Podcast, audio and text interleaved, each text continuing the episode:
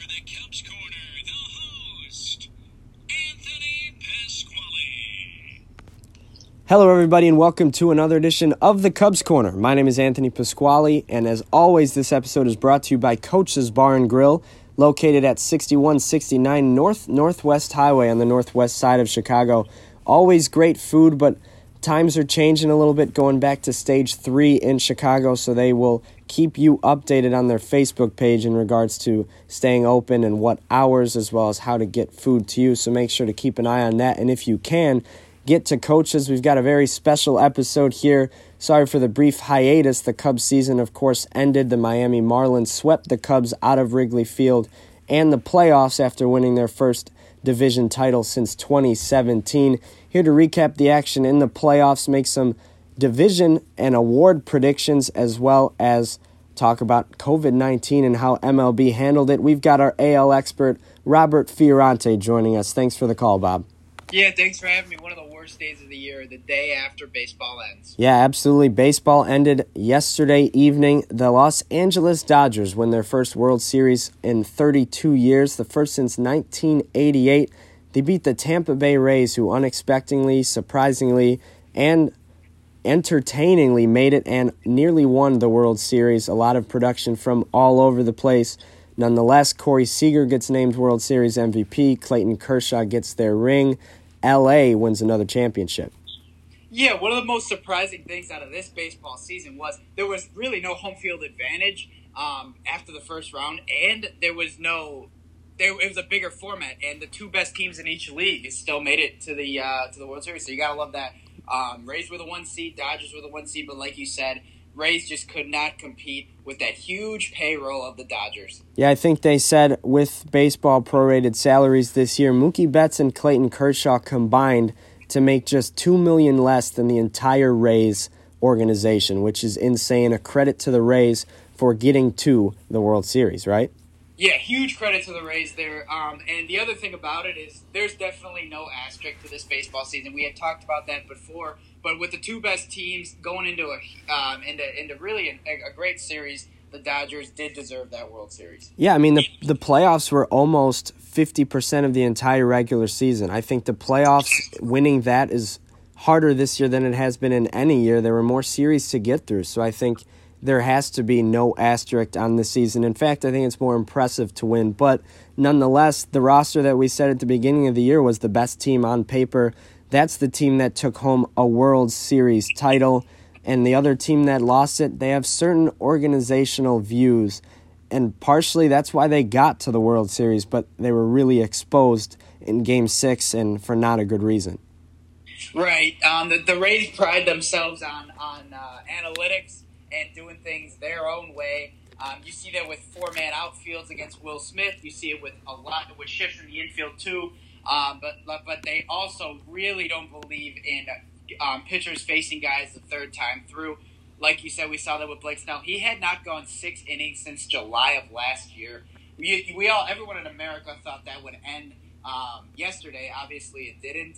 He was taken out after five and a third, and it just and the wheels fell off the wagon after that one. So you, you hate to see it for Blake Snell, but that's what they believe in, and that's why they were there. Yeah, that is why they were there. It worked in Game Seven in the ALCS when they pulled Charlie Morton for the same reason. Didn't want to go through that lineup the third time around, but Snell was arguably pitching better than he has since July of last year. He was pitching out of his mind. Nine strikeouts, just two hits allowed through those five and a third innings. He only recorded 18 outs, I believe, and struck out nine of those batters. So he was really feeling his pitches. Uh, John Smoltz said on the broadcast it was the first time it looked like all four of his pitches were plus pitches. They were coming around to that top of the order the third time around, and Mookie Betts, Corey Seager, and Justin Turner were a combined 0 for 6 with six strikeouts. I understand your analytics and your science, but at some point you got to go with your gut, and everybody's gut in America, it seemed like, was all with Blake Snell continuing to mow down those Dodgers. Yeah, for sure. He looked like he was a Cy Young winner a couple of years ago, and he looked like him, his Cy Young self. Everything, like you said, was working for him. And the other thing is, if he would have given up, let's say two runs in that inning, nobody nobody says a word to Kevin Cash because it just he, he was just dominant. So you got to ride with him. If he gives up two runs, he gives up two runs. It is what it is. Or at least if he would have gotten in more trouble, he wasn't in barely. It was one out a guy on first. It's not like it was a dire situation for the Rays. Yeah, it reminded a lot of Cubs fans of when Joe Maddon pulled Kyle Hendricks out of Game Seven of the World Series. Um, not necessarily for the same analytics reason, but that move was highly questioned even though the Cubs won. So obviously this move is going to be highly questioned with the Rays' loss. Nonetheless, Kevin Cash did a lot for the Rays this season. There are some people who think he should be fired after yesterday. I personally think that is almost impossible to do because it's an organizational wide um, thinking. But what's your take on that? Yeah, I think nobody is going to defend Kevin Cash more than the Rays front office.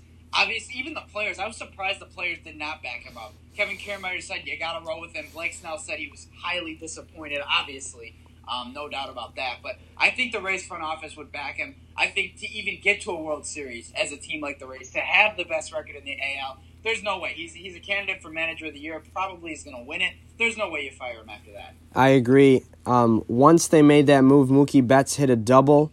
Uh, that made it second and third.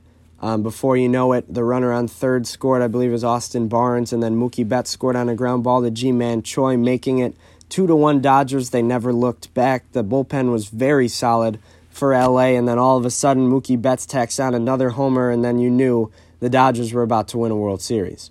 Yeah, one run down the race, maybe could have got something going, a stolen base after a base hit or something. But once Mookie hit that home run, it, it was time to start talking about who just just who was going to win the MVP. Exactly, and it was Corey Seager who won it, not Mookie Betts, but Corey Seager had an outstanding postseason, a lot of homers, uh, kind of a coming out party for him after a kind of slow couple of seasons battling injuries. But another huge thing to talk about Randy Arozarena set an all time new record for home runs and hits in a postseason. Granted, there were a little bit more games this year, but nonetheless, no batter has ever hit 10 homers in a postseason, and Randy did it. He started it. He started game six with one off of Gonsolin. So great effort from him. Uh, he's a star in the making.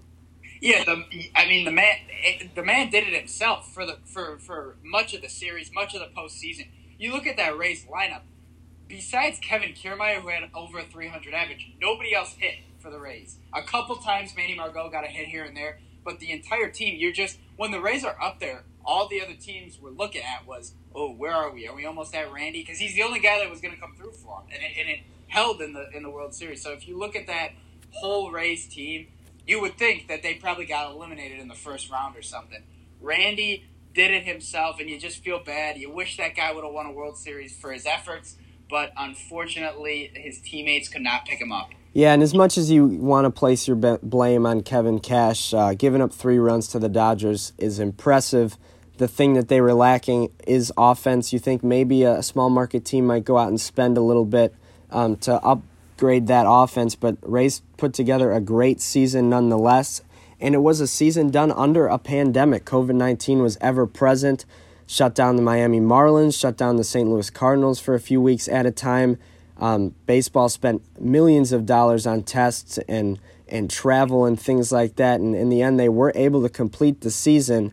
Um, they made it almost 60 full days without a positive test, and they went into the bubble. But somehow, in Game Six of the World Series, Justin Turner finds out he has a positive test. The Dodgers pull him from the game in the eighth. They reportedly found out in the second about it. And then all of a sudden, Turner's on the field celebrating, holding the trophy, kissing his wife, hugging his teammates after the game. So, not a great look for the MLB or the Dodgers.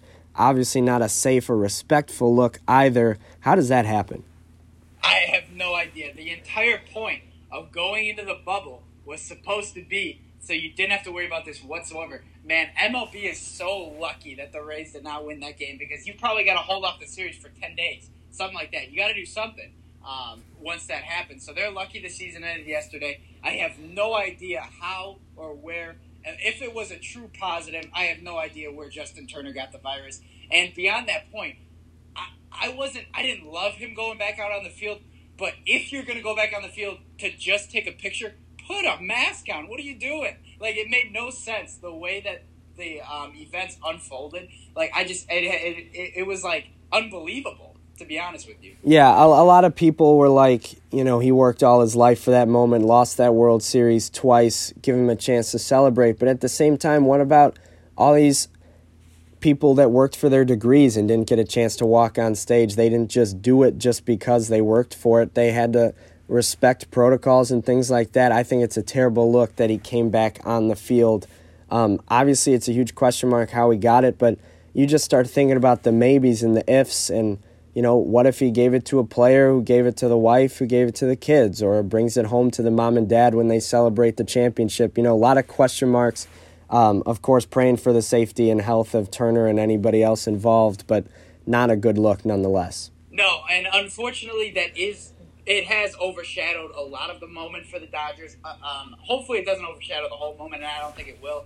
But it's definitely going to play a role in like celebration once they get back. Are they going to be able to leave the hotel? We don't know. So Unfortunately, that overshadows a big part of the night, but um, it shouldn't because the Dodgers played really well. The bullpen played outstanding after Gonsolin. I mean, they gave up probably two hits the rest of the night. They looked great, so it should not overshadow the night for the Dodgers. I'm with you there. Nonetheless, the season ends with a Los Angeles Dodgers World Series victory, and with that, Corey Seager won the World Series MVP. And speaking of awards, we'll get into our predictions for the awards that will be announced very soon in the MLB. We'll start with the MVP of both leagues. For me, in the National League, I think it was Fernando Tatis's race to lose, and I think he lost it in the last weeks of the season. I think Freddie Freeman and the Braves, who really came on strong, I think Freeman deserves that MVP.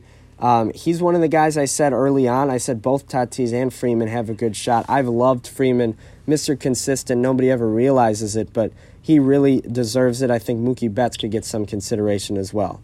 Yeah, and I think the postseason should never. I mean, it never is supposed to go like it be a factor in the MVP, but Freddie Freeman's team just finally broke through and almost got to the World Series. Obviously, we only care about the regular season. I agree with you. I think it should be Freddie Freeman. He's the staple. He's been the staple in Atlanta for years, and he and I think he had his best season.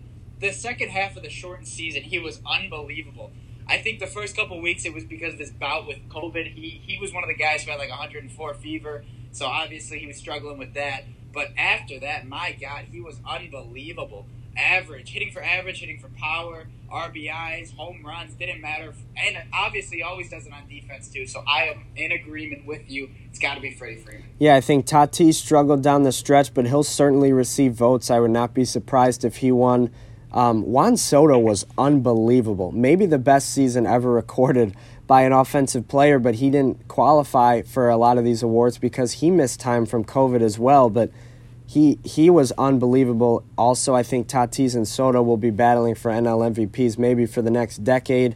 And uh, Mookie Betts was great in the postseason, great late in the regular season, but I think Freddie Freeman's uh, resume beats them all. In the American League, um, you know, Trout will get his votes. He's the best player in baseball. Um, you know, I think you got to give it to your White Sox there, Jose Abreu. I think he was unbelievable. He averaged over an RBI a game, which is unheard of, really powered that team to the playoffs. Um, Tim Anderson will probably get some votes as well. Um, and there are some other players in the American League. I think Shane Bieber could even pick up some votes, but I think it's Jose Abreu's award. Yeah, I agree with you. Not even as a biased observer here, but I, it's got to be Jose. The man was putting up numbers only seen by Hack Wilson, RBI wise. So it, it was unbelievable to watch throughout the year, especially as a White Sox fan. The only thing for me is I hope that he does not split votes with Tim. Obviously, they had a year that was better than ex- that a lot of people expected. So Tim also had a great year, especially average wise. Um, but Jose, I don't think he's getting the love that he should get for defense. He saved a lot of errors from Tim, um, from Yoan, from just the infield in general. So that part of his game has improved so much. But offensively, you just can't beat it this year. It's got to be Jose. I don't think it's Nelson Cruz. I don't think it's Bieber, and I don't think it's Trout either. They were never really in the race at all. So it's got to be Jose for me. Yeah, I think uh, Jose Ramirez and DJ LeMahieu really put a uh, stamp on their resumes late in the season as well, but I'd give it to Jose. Um, I think he earned it. It kind of reminds me of when Bryant and Rizzo were both getting thoughts in uh, 2016, but it ended up going to Bryant despite that, and I think it'll end up going to Abreu this time around.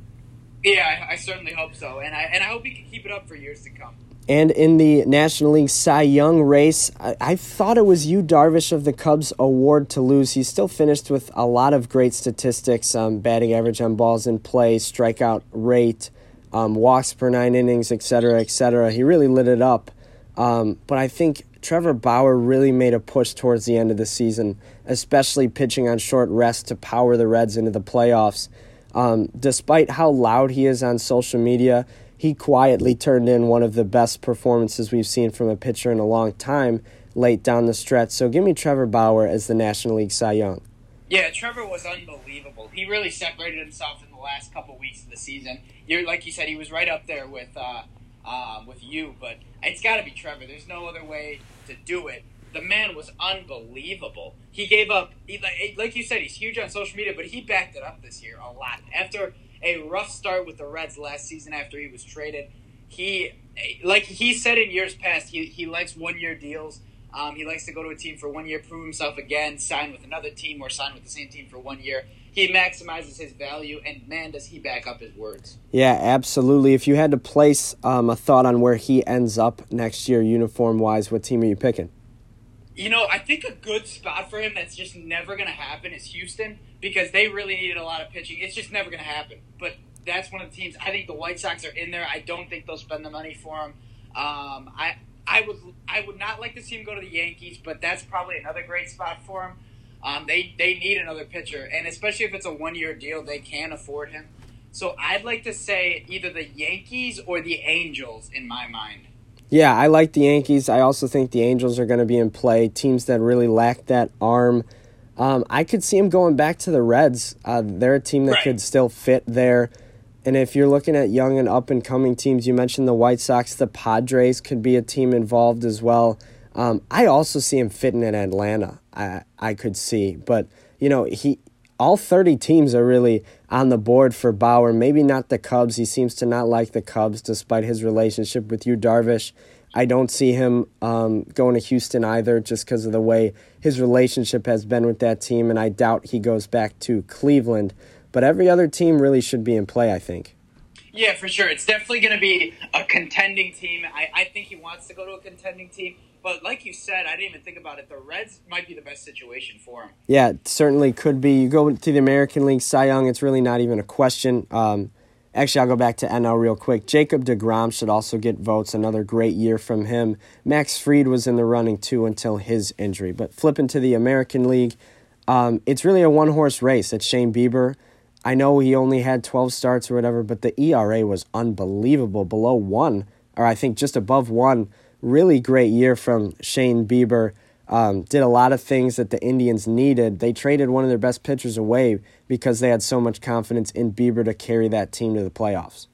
Yeah, they did. And unfortunately, for him, it did not roll over to the playoffs. That doesn't matter. The man won the triple crown in pitching, strikeouts, ERA, and uh, wins. Whatever and yeah, and so he won the triple crown in pitching. The man's got to get it. There's no question about it. Shane Bieber. Absolutely. We head back to the National League for the Rookie of the Year race, and and this one's a little bit closer than people realize. I think um, because of his impact on a really good team, I think Tony Gonsolin would be my pick, but I know your pick is a little bit different. Same division though. Yeah, for me, I'm going with Jake Cronenworth of the San Diego Padres. Played a lot of second base this year. Um, they, they actually became a deadly duo up the middle, him and Tatis. Cronenworth hit over 300 on the year. He played really well defensively, which I was surprised at because I don't think second base is his natural position, but he played really well there. Um, so for me, it's Cronenworth. The other guy for me would be Alec Bohm of the Phillies. He was their most deadly offensive hitter, believe it or not, with Harper in that lineup, with other guys, with uh, Rhys Hoskins, with JT. Alec Bohm was the guy down the stretch. He got a few big hits to keep them in the race, a couple walk offs even. So it's either Cronenworth or Bohm for me, and I go Cronenworth. And in the American League, it seems like a two horse race. Um, granted, if this was the regular season, it would be Randy Arozarena's award, no question about it. But you know, the the postseason is not supposed to matter, so I don't even see Arozarena getting any votes. He wasn't that good in the regular season. It's going to come down to your guy Luis Robert, who had an electrifying start but kind of fell off towards the end, and Kyle Lewis of the Seattle Mariners, who pretty much stayed consistent all year long, finished higher in a lot of categories than Robert. I would probably give it um, to Kyle Lewis. Yeah, Luis Robert, Kyle Lewis. It was it was such a great race to watch for the first couple months. But like you said, a two horse race, and for me, one horse died on the last lap of the race there, and that would be Luis Robert. He went like seven for sixty in his last sixty at bet, something ridiculous like that. He was horrible um, in September, so I don't think he's even got a shot. To be honest with you, it's got to be Kyle Lewis. He was so impressive the entire year, start to finish, on a Mariners team that was not even that good at all. Um, they really were never in contention to do anything, but Kyle Lewis got to be him, and it, and it pains me to say it.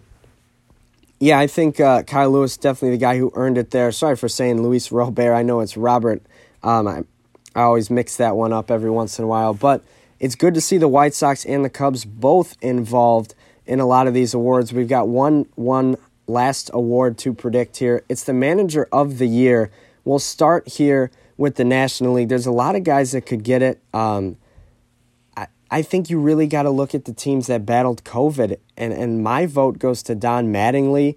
Um, I think with that team who was expected to do absolutely nothing, any analyst worth their salt had the Marlins last in that division, and it, they expected it to be very competitive.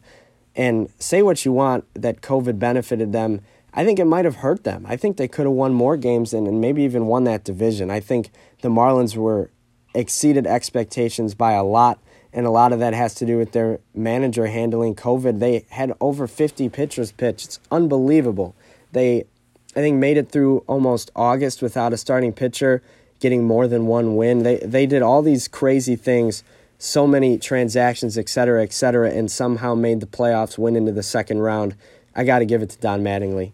Yeah, Don Mattingly was great this year, no doubt about it. They really embraced the bottom feeders. Uh, what somebody, some writer put that on them after the first weekend, like the Phillies, you can't lose to a bottom feeder, and they really embraced that throughout the year. Um, they had a great year, but for me, it's Jayce Tingler of the Padres.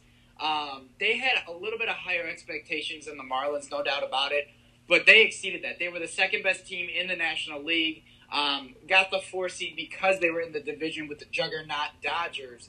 But for me, the Padres exceeded expectations I had for them. I know you had them as a wild card team, but I didn't think they'd play that well. Um, they made they made the right moves. Jayce, I think Jayce played really. He he utilized his bullpen really well um, to go along with his starters. So for me, it's Jayce Tingler of the Padres. All righty, those are probably the two favorites. I think Mike Shildt of the Cardinals, uh, David Ross in his rookie season with the Cubs, and Dave Roberts um, from the Dodgers will also get some looks as well. We head to the American League. Um, there's a lot of different ways you could go with it. I think Kevin Cash has to be your favorite. The Rays ended up as the number one seed aside from the juggernaut. I think you also got to consider Aaron Boone um, the Yankees battled so many injuries and they still found a way to turn it on down the stretch. I know their roster is loaded, blah, blah, blah, but you got to give some effort, I mean, some credit to the effort from Aaron Boone. Um, I think Ricky Renteria will also get a look here because the White Sox exceeded expectations. But for you as a White Sox fan, I know you guys weren't completely impressed with Ricky, and neither were the White Sox as they have gotten rid of him now. So those are probably the three favorites, and I think Kevin Cash ultimately takes it home. Yeah, I mean that would just be something if if, if Ricky wins uh, Manager of the Year after getting fired. That'd be hilarious, but I don't think it's gonna happen. Um, he did have a, he had an all right year, but White Sox fans he did not manage the bullpen well. We don't like him too much. Um, he I, I, just I couldn't believe the half the lineups he put out there. So yeah, no no Ricky for me. Um, for me, it's between Kevin Cash and Bob Melvin of the A's. They finally broke through and won the division um, which is something they, they did in like the early t like 13, 14, somewhere around there. But it's been the Astros division in a couple years past. Obviously, none of the other teams really had a great record. But I love what the A's did this year. But I, it's got to be Kevin Cash, number one seed with that payroll, with the way they do it. I mean, you ask a random sports fan on the street, they can't name four guys on the Rays. So it's it's it was unbelievable for Kevin Cash, and unfortunately for him and the Rays, the magical ride ended yesterday. Yeah, I'm with you there. And and as we head into this offseason, there's a lot unknown. We don't know how COVID will affect the next season. We don't know how the pandemic and a lot of the losses financially these owners have faced will affect their budget for the offseason, how much they can spend, how much they'll be willing to spend, or if a lot of teams are going to be trying to shed payroll, what contracts will look like coming up. So there's a lot of unknowns coming up for these teams. The White Sox will be looking to add. The Cubs probably looking to shed money and change the way their team looks because, you know, like our coach in baseball in high school, Coach Kaczynski, would say, the definition of insanity is doing the same thing over and over again and expecting a different result. So the Cubs cannot possibly roll out that same offense that disappoints in October again and again. So there will be some changes, but we don't know how the financial landscape would look. What do you think about the finances of the league? Yeah, I think it's tough. I think that these these uh, these owners are going to be able to cover it. I think they'll be able to recover, especially those who, first of all, like the Yankees, Dodgers, they have huge payrolls to begin with, but especially those who get a lot of fans during the year. Um, you might see a little bit of bumped prices at the ballpark, which no one wants to see because prices are already ridiculous. But you might see a couple changes like that, maybe increased price of tickets. But I think no doubt about it, at, some point throughout the year, they're going to make up the revenue. The problem for me is like the Rays, kind of a team they don't get a lot of fans, they don't have a big revenue. Um, I, a couple other smaller teams, but I think maybe you'll also see not so much free agency spending. Um, you probably won't see a lot of teams going over the salary cap or the luxury tax, things like that. You might try to, you might see a couple teams try to cut back on spending players and other ways this year. Yeah, I think we might see a little bit of the rich get richer with the Yankees and Dodgers going out and getting the Bauers and the Lindors and things like that, much like last year with Mookie and, and, and things like that. Gerrit Cole record uh, contract as well.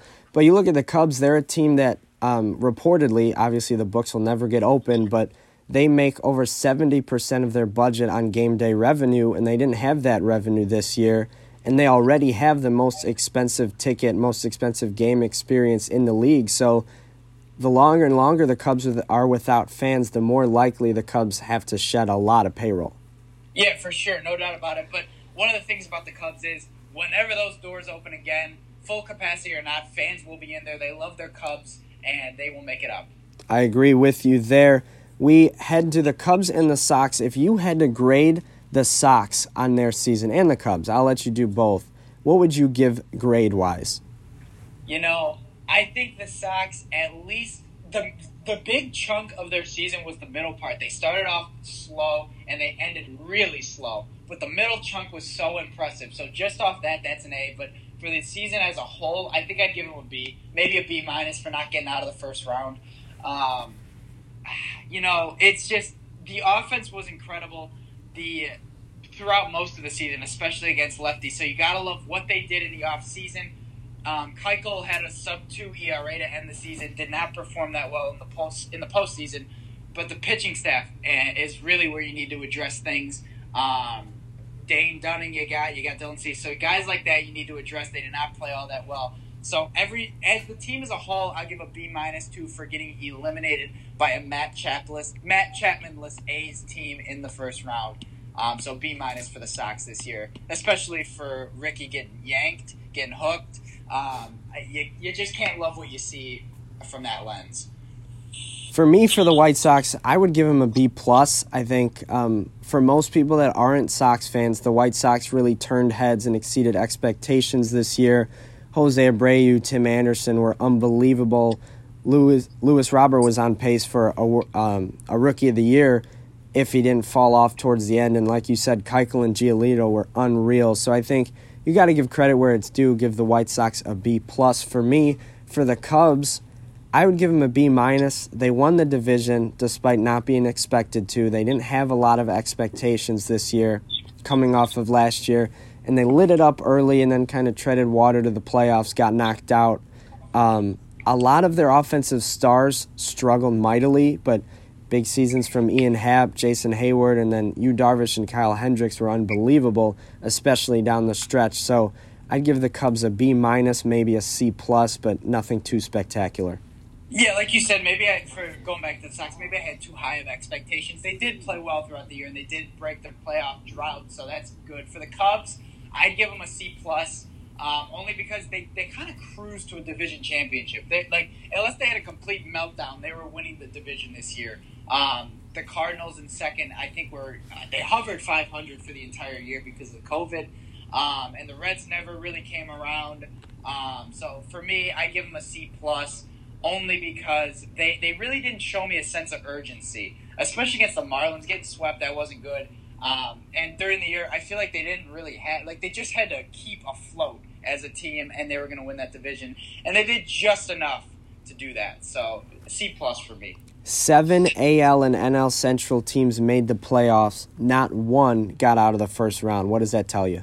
Yeah, that's bad. Um, that's real bad. That tells me that there's no powerhouse in either division. Like, um, you got the Yankees or the Rays or somebody like that. You got the Dodgers. The Braves are really good. Um, for the Centrals, it tells me that there's no one team that stands out above the rest. There's a lot of medio- mediocrity in the Centrals. That's what it tells me. Yeah, and for me, despite that looking like teams could rebuild and get good, it also means the divisions are very wide open, so you never know how next year might look.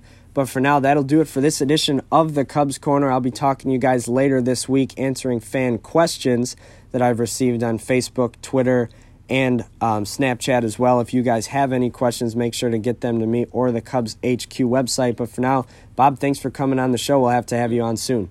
Yeah, thanks for having me. Can't wait. As always, this episode is brought to you by Coach's Bar and Grill and available on Apple Podcasts, SoundCloud, SoundCloud, excuse me, and the Cubs HQ website. But for now, thank you all for coming to the Cubs Corner.